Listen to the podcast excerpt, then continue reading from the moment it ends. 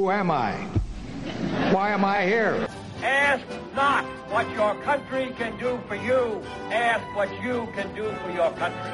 I shall not seek and I will not accept the nomination of my party for another term as your president. Tear down this wall. And the wall just got 10 feet taller. We're going to California and Texas and New York. And we're going to South Dakota and Oregon and Washington and Michigan. And then we're going to Washington, D.C. to take back the White House.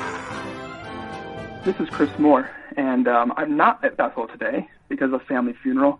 I'm actually calling in uh, with a live report from Michigan.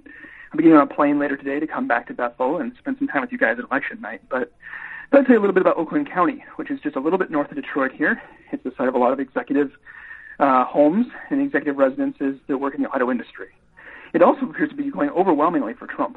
Um, in driving around the county the last couple of days, I've seen nothing but lots of Trump signs and very few Clinton signs. And this says something about our state politics as well, because Michigan is a battleground state this year it was expected to go widely for Clinton, but has, the race here has narrowed significantly in the last few weeks. And a lot of that has to do with turnout, because Clinton is expected to win the African American vote, and the Latino vote, and the uh, Muslim vote, all of which are significant here in Michigan. But she's likely to lose the working class white vote, which is represented here in Oakland County. So really, in some ways, Ohio, the the national election is a microcosm of what's happening here in Michigan, with downtown Detroit um, representing sort of Clinton votes, and suburban white Oakland County representing Trump voters.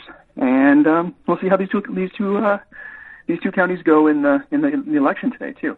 My mother-in-law took my daughter to vote with her. There were about 50 people in line in front of her.